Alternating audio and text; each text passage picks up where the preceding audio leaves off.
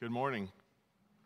My name is Jerome Sack. I'm the pastor here at Radiant Christian Life, and many of you already know that, but if you are a guest with us, we want to say thank you for being our guest. I'd love to meet you. I stand, if I get there, I stand at the doors as everyone leaves just to greet one another and to greet you, uh, and would love to do that. If you're a guest, I'd love to meet you and just say thanks for being our guest. But uh, um, before we get to the message, I just have a few things I'd like to uh, update you on. Many of you have signed up for that women's simulcast that's happening next weekend. Uh, this weekend, we have a dis- dispute on which I think she's correct. This is my wife, by the way, if you don't know, and uh, we, we dispute grammar. We dispute a lot of things, and she's usually right, but I'm going to still stick to my guns. This weekend is like today because it's kill the weekend, right? And next week, okay, anyways. So this weekend, this coming Saturday. Sounds like next weekend to me. Um, this coming Saturday, this coming weekend, it's not yet here, so it can't be this one. Okay, that's. Long story short, they have changed that uh, a little bit of the details from that event. It was going to be a, a live in person event for some, and then some like us were going to simulcast in uh, but because of all that's going on, they ended up changing it to a one day broadcast only thing. So that's going to happen on August the 8th only.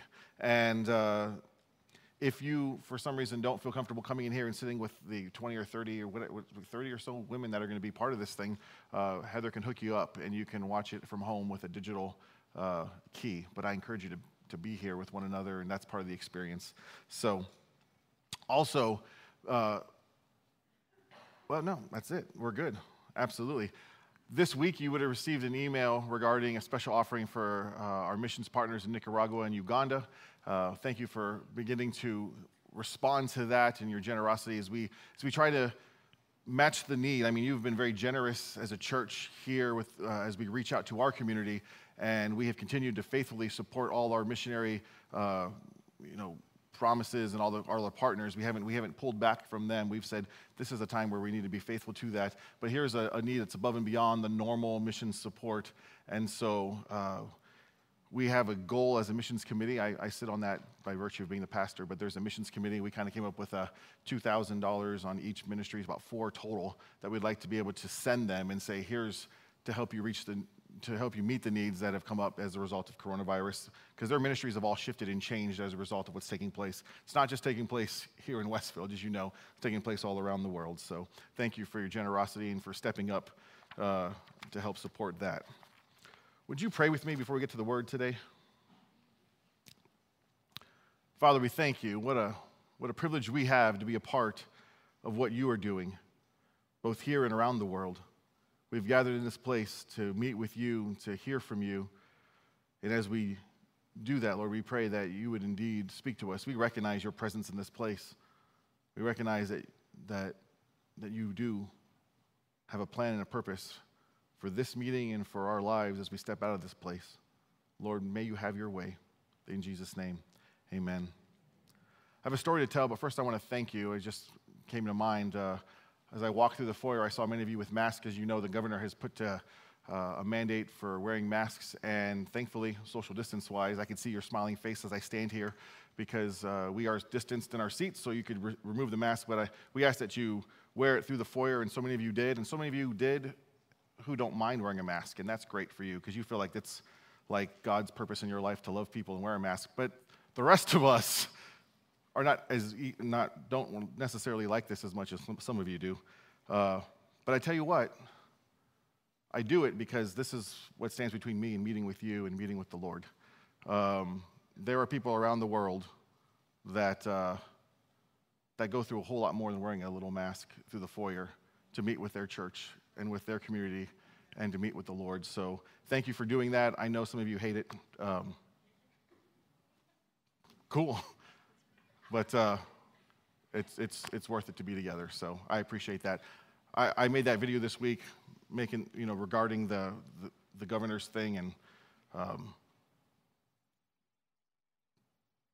I didn't know exactly how to say this other than it's about 20 feet of walking wearing that mask. And, you know, we get to be together, we get to sing, we get to focus on him. So thank you. All righty. Now let's get to the message.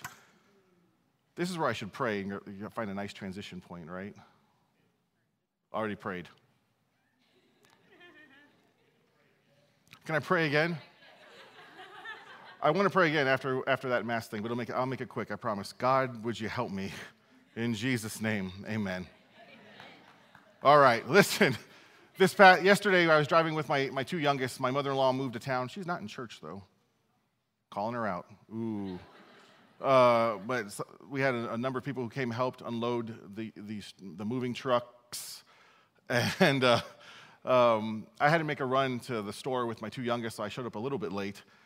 But as we were driving, and I, you know, I love living in this community. There's always somebody who's jogging or biking or walking their dog or walking with a stroller. Even when it's a cloudy, drizzly day like yesterday, there's always someone who's doing that, uh, which gave us an opportunity to invent a new game in the Sack household, at least between me and my and my, my, my youngest ones. Now, somewhere along the way, I learned to like classical music, like I don't know why. I, I, wasn't, I didn't grow up going to like the symphony. I'm not like super classy. I don't play an instrument. I don't play like some obscure instrument that nobody knows of. Those people really like that kind of stuff.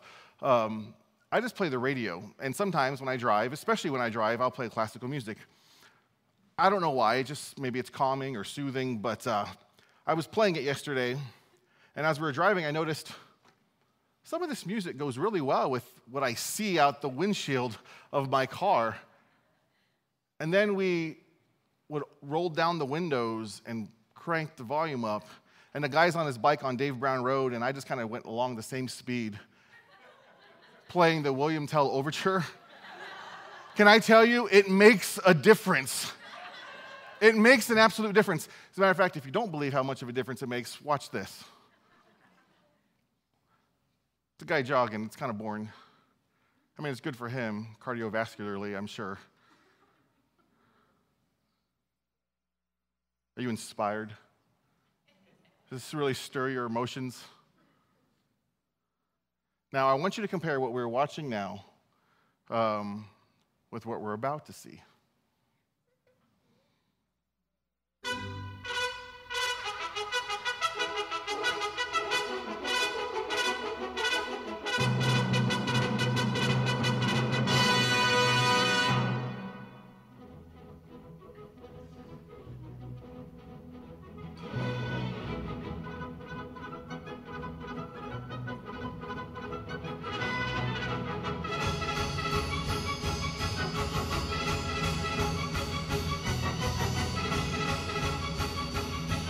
Like two totally different experiences. So go home, try it. Um, you're welcome for that. I don't have a yet have a name for that game, but it's something that uh, I, have I've enjoyed the fact that I can be mischievous with my boys. They're at the age now, 12, 10, and 8, where we can get in trouble together. My daughter is 17. We've been getting in trouble for a long time. But uh, my boys, just a few years ago, we wouldn't be able to do this because they would just be in the back seat asking questions. If you have little kids, you know this, or have had little kids, you know this. What's the question that your kids ask in the back seat on car rides? Are we there yet? And why? Why? And you give an answer, and the, and the response that you get from them is, well, why? Well, why? Why? Why? Eventually, you have to find like the Trump thing that kind of like stops it all, and you say, because of Jesus. That's why. Stop asking why. Jesus is the answer. We're, we're kind of hardwired to ask why, are we not? I mean, when things happen, especially things that are traumatic, things that are difficult, things that are tough, things that are unexpected, we ask why, and we, we, we're, we're kind of hard, we're hardwired to do that. And there's nothing wrong with asking why if you think about it. Don't tell your kids that, though. There's nothing wrong with asking why because people have asked why, and because of, they've asked why, They've made incredible discoveries, incredible advancements, and we're thankful for people who are curious and ask the question, why? But a problem comes when we don't have a satisfactory answer, especially in those difficult times where we ask why and we get stuck there. Where why is all that seems to really matter in those moments unexpected, difficulty, trauma. We get stuck with why. That's the passage we're going to look at today. As you know, we're going through the book of John, and the disciples ask why. See, Jesus comes across uh, a man born blind, and the question that starts it off is the why is this man born blind? If you have your Bibles, turn with me to John chapter 9. And as you turn, let me give you a little background. As you know, we are going through this series on the book of John.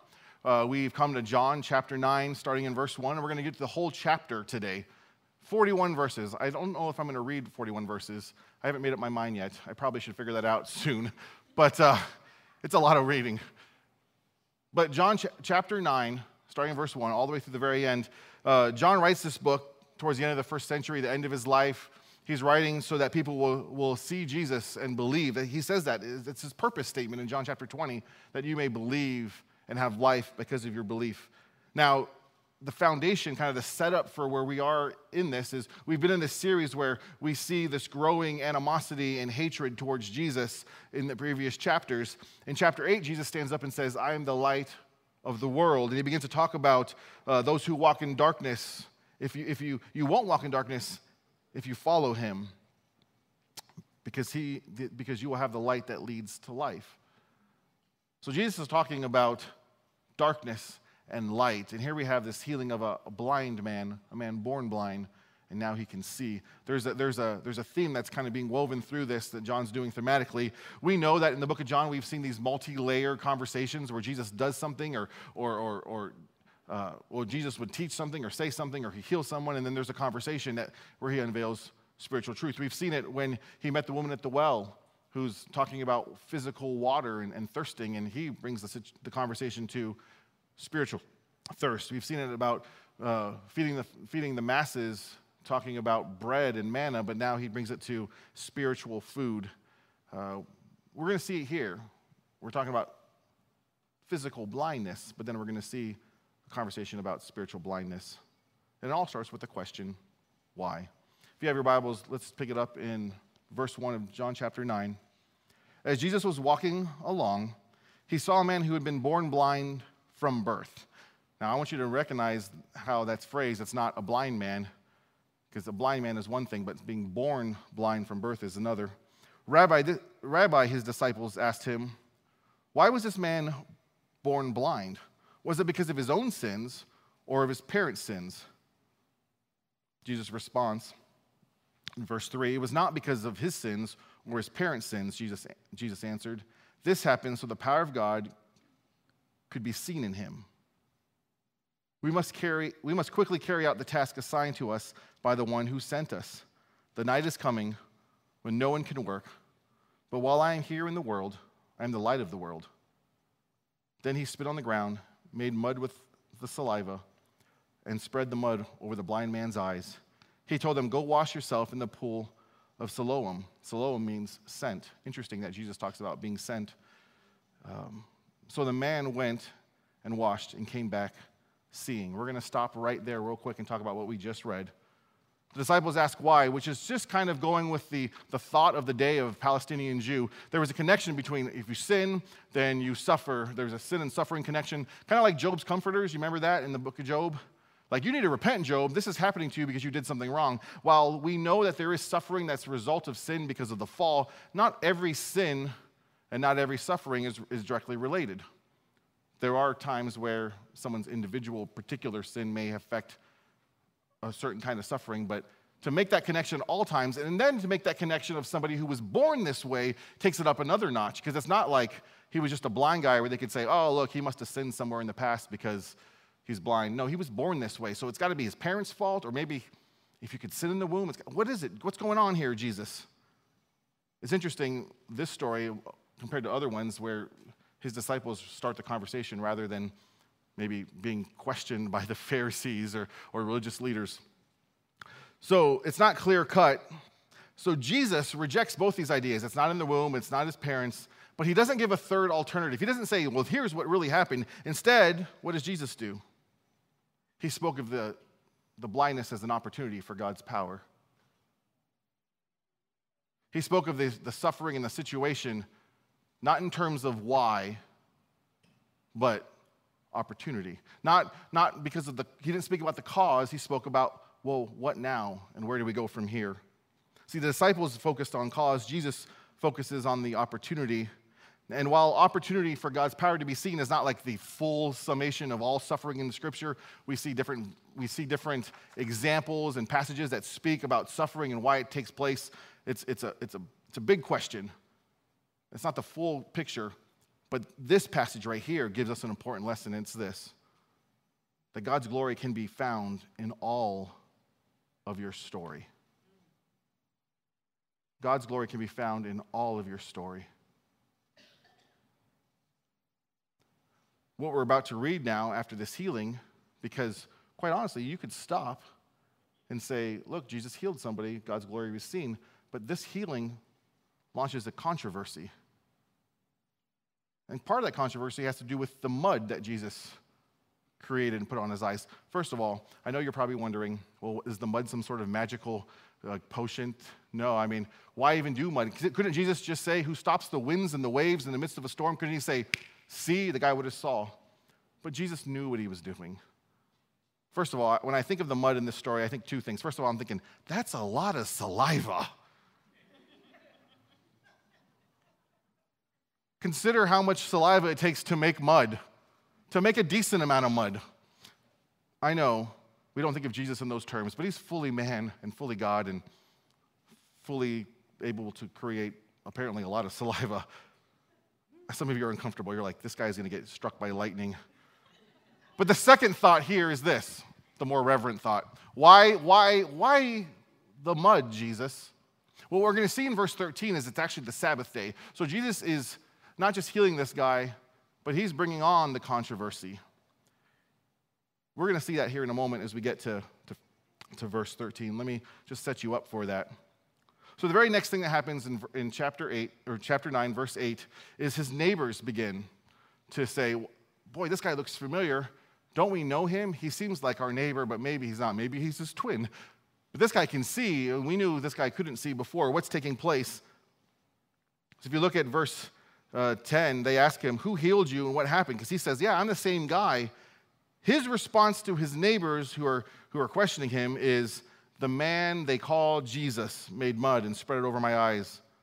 And he told me to go wash myself in the pool. The man they call Jesus, I want you to recognize this man's journey, this man's story of faith. He starts out right here by telling the story of what he has experienced, and it's the man they call Jesus. As we see, we're going to see a progressive understanding, progressive not just physical seeing, but spiritual sight that takes place in the life of this man. Then there's verses 13 through 17 where the neighbors say, okay, you know what? He made mud. We're taking you to the Pharisees.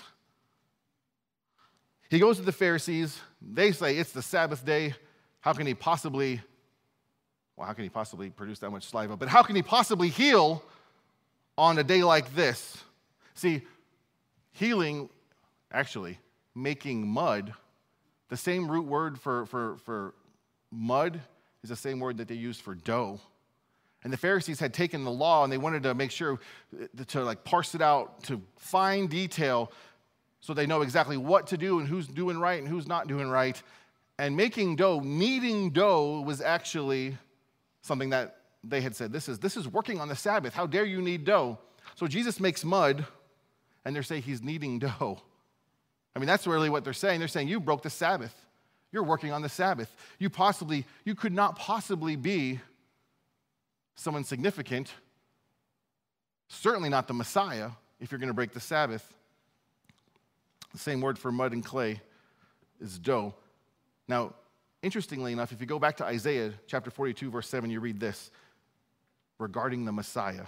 You will open the eyes of the blind you will free the captives from prison, releasing those who sit in dark, in dark dungeons. The idea of opening blind eyes was something that was connected to the Messiah.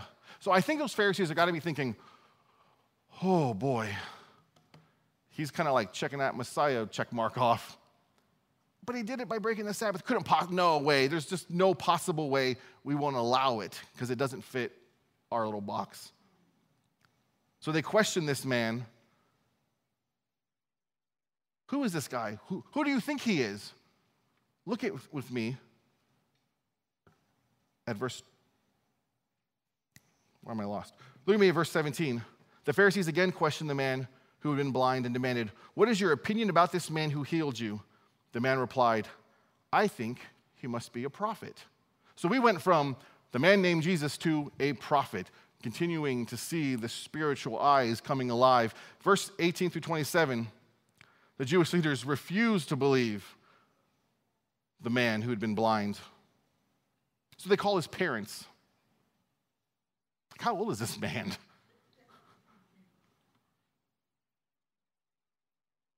I say that's not a bad idea.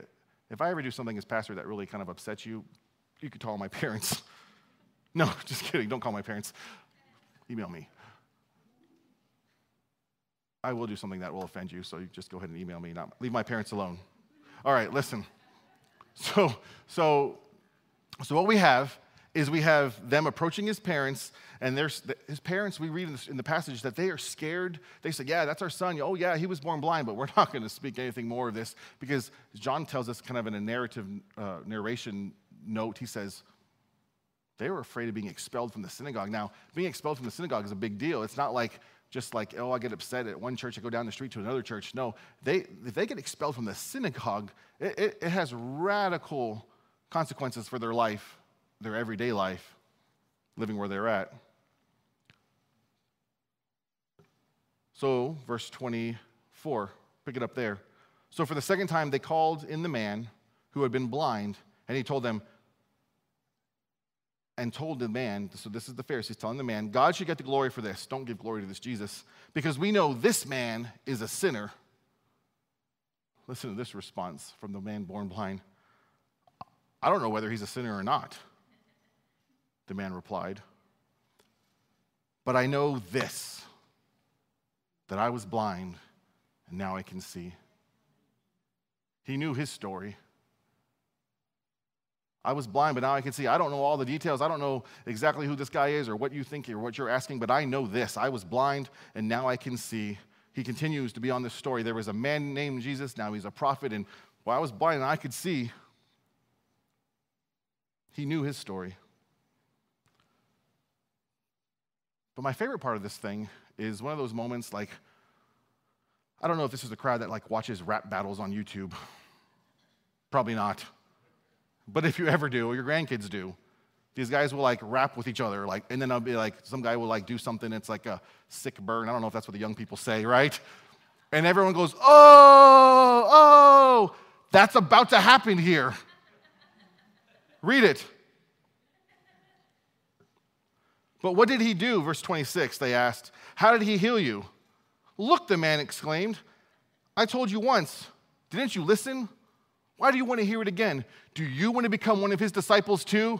The crowd's going, oh, because they know that's like sick burn or whatever you call it. What do you call it? Not a sick burn. Not that. It's an oh moment.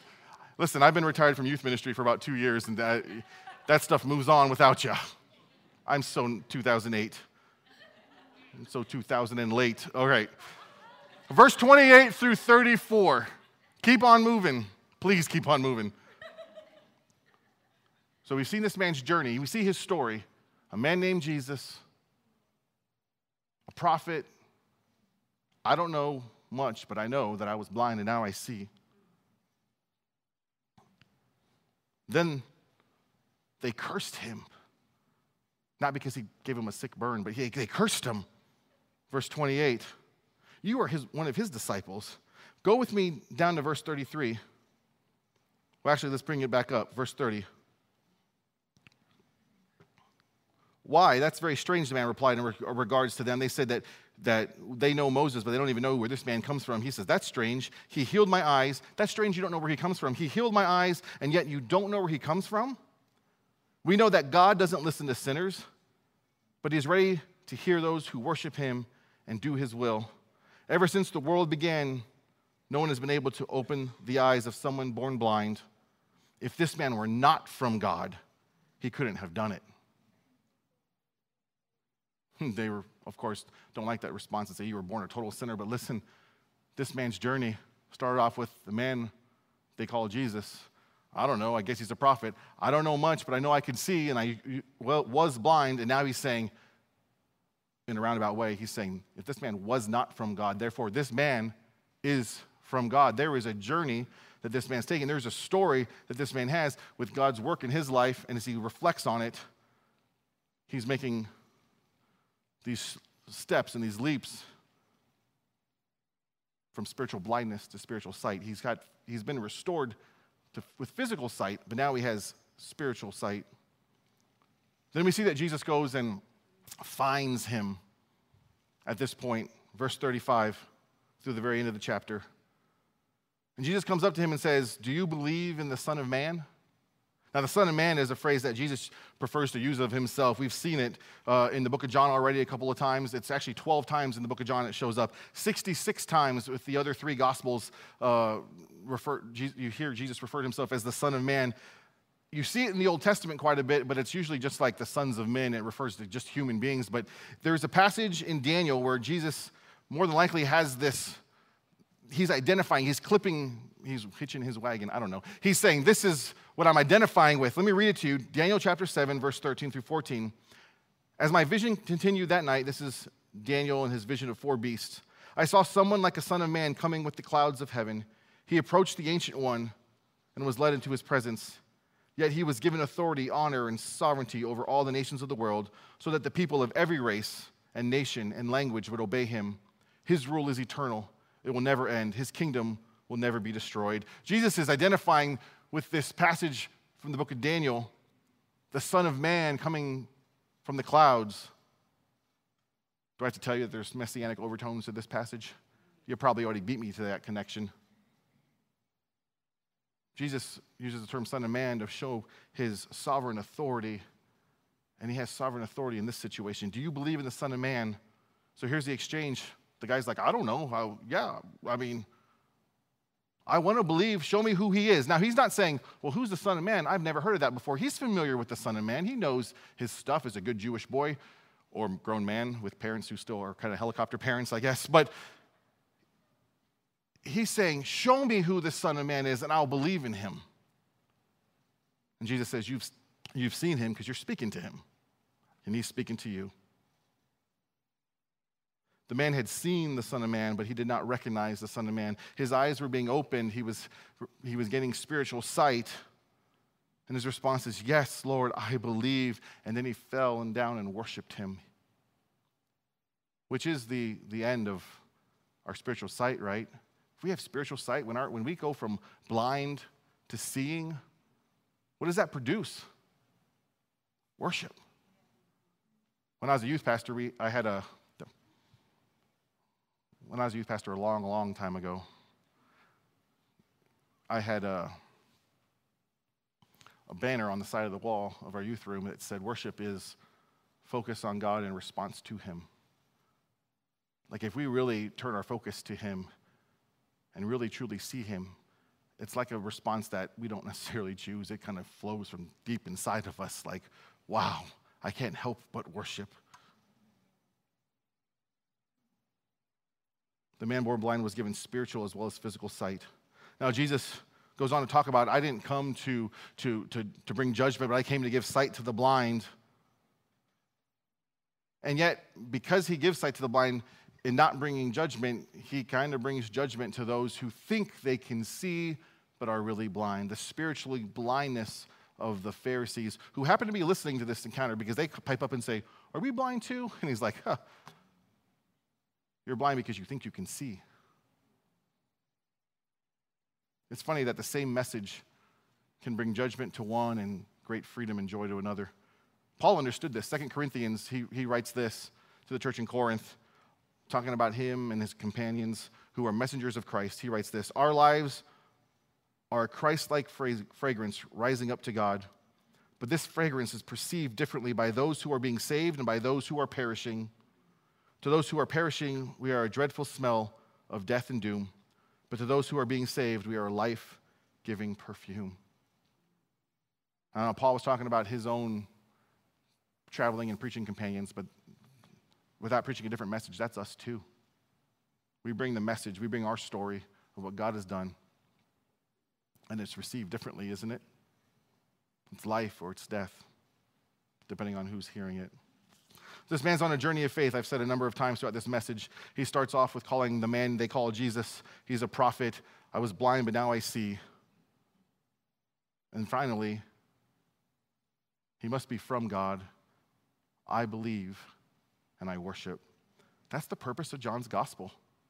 John chapter 20, that you would believe and have life. Bing. Okay.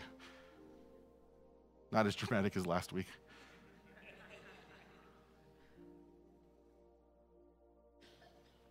As Christians, that's also our journey and our story. Because God takes your story and He weaves it into His story and He uses it for His glory. Sometimes in your story, He heals and sometimes He doesn't. Sometimes He resolves things the way you would like for it to be resolved, sometimes He doesn't. We see this with the Apostle Paul.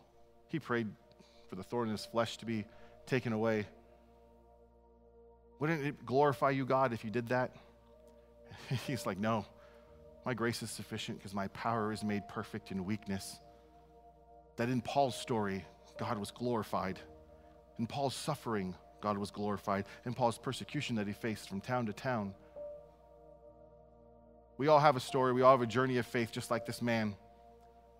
And there are those moments that we love and we went, we went I mean, it's so easy to think, well, of course God's going to be glorified from this. But there's moments where, like, how can God be glorified in this? And we get stuck asking why. And we feel like the victim and we begin to wallow in self pity. And we don't have eyes to see what God could possibly do with this. In fact, we don't have eyes to see that perhaps God has a plan and a purpose to bring Him glory through how we walk through this season. God's glory can be found in all of your story, not just the story part that you like, in all of your story. And if God's glory can be found in all of your story, what does that mean? First of all, let me give you a couple of, points of application as you walk away today. First of all, don't get stuck in asking why and fail to recognize God's opportunity. Because we do become victims, we do wallow in self pity. And we if we fail to see the opportunity that God could have, then we fail looking forward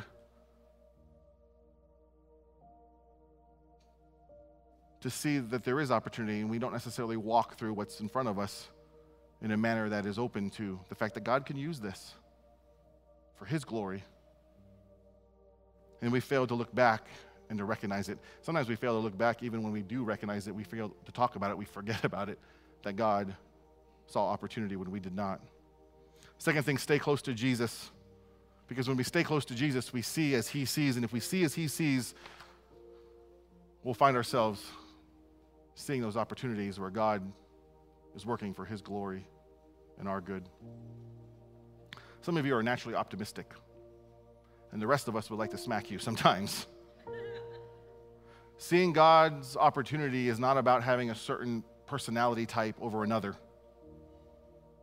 It's about seeing as Jesus sees. And how do we see how Jesus sees? By staying close to Him. John chapter 15, we, we'll get there. Jesus talks about the vine and the branches, and staying connected, about a relationship. Abide in me, remain in me. And he says, If you remain in me, you will bear fruit. And when you bear fruit, it'll bring God glory. How do you bear fruit? By producing for God? No, you, you, you bear fruit by being connected to Him, by letting His life flow through your life, like the, like the life of the branch flows through the vine.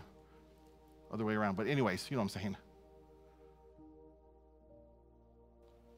Remain in Jesus, and you will remain fruit. You, you will bear fruit, and as you bear fruit, you bring glory to the Father. What's the fruit of the Spirit that comes from remaining in Him? Because I know that remaining in Jerome doesn't bring this in my life love, joy, peace, patience, kindness, goodness, faithfulness, gentleness, and self control. When you're stuck asking why, those things don't necessarily rise to the top, do they? Third, I would say this don't wait to have all the answers before sharing your story. This man has a testimony, and his testimony trumps his knowledge. He, he was not educated as the Pharisees were, and yet he stood there and he told his story. I don't know much, but I know this. I'm afraid sometimes we as Christians think that we have to have all the answers because someone's going to debate us, someone's going to question us, and if we don't have the answers, then we're going to lose the debate and someone's not going to go to heaven, so we just don't tell anybody, right? We're intimidated and overwhelmed. But you know what you are expert on? You are expert on your story. That you were once blind, but now you see. Tell your story. You don't have to wait to have all the answers. Listen, I, we think of the word testimony or, or testimony or witness. We think of the word witness as like someone who knocks on your door who tries to convert you. Do we not? We're going to go witnessing. It's, an, it's, it's that guy at the door. But listen, what's a witness on the side of a street when two cars collide? Someone who saw something, who experienced something. They don't have to be an expert in how cars work or how physics makes two cars into one. They don't have to be an expert in that. They just got to tell what they saw, what they've experienced. Along with that, it's be a gospel centered witness. And this is, this is why I talk about grace and why we here at Radiant talk about grace as much as we do. Because I was a Christian for many, many years, I was a minister, and I don't think I fully grasped what it is that God did on my behalf. As a matter of fact, my theology probably leaned a little bit towards I did this. I earned this and I accomplished this. Jesus made it possible, and I, and I have now worked my way to it. There's Christians who don't know that they have a testimony, but if you stop and think about the gospel and story, the very fact that you believe is a miracle because God has worked in your heart. The very fact that you've called on Him and said, Jesus, I, I, I'm calling on you to be my Savior is a miracle because it's not like you're predisposed to it. You're predisposed to sin and rebellion. That's why we talk about grace. We all have a powerful testimony if we understand the gospel rightly. If you think you've done it, then you don't have a testimony. That's why, time and time again, we talk about we haven't done it, but He did it on our behalf.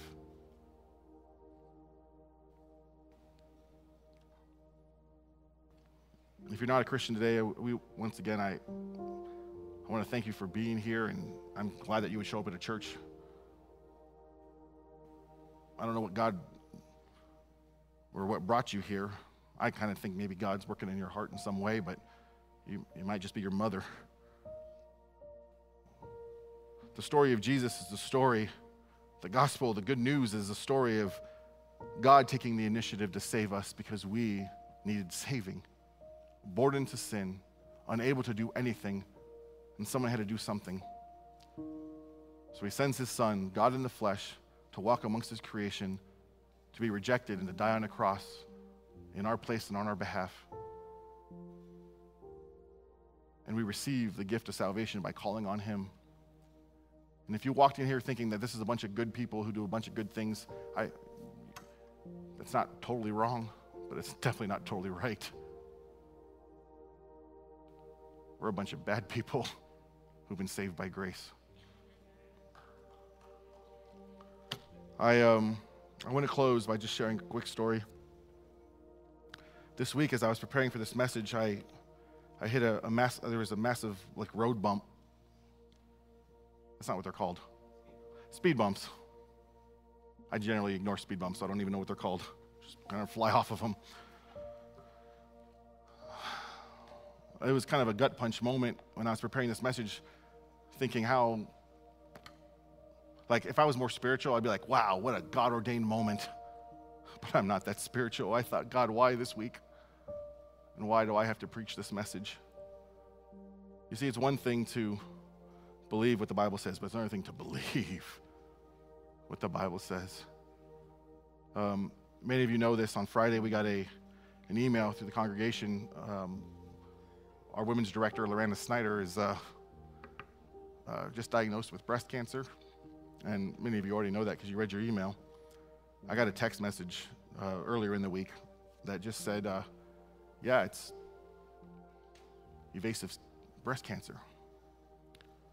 And in the course of this, this text message, kind of just dealing with doctor's visits and, and some logistics, Lorena wrote this May God be glorified as he carries me through this part of my journey here on earth. Because God's glory is found in your story, in all of your story. And I wrote back and I was like, oh, can you preach this week? Because I really don't want to. Because she was preaching at me and applying this message before she ever heard this message. I, um, I want to close in prayer for those of us who are facing something that happens to be making your story in this moment. Um, it doesn't have to be evasive breast cancer, but let me just pray that we would see opportunity and that we would share our story because God has the, the opportunity to be glorified in your story. Father, we thank you.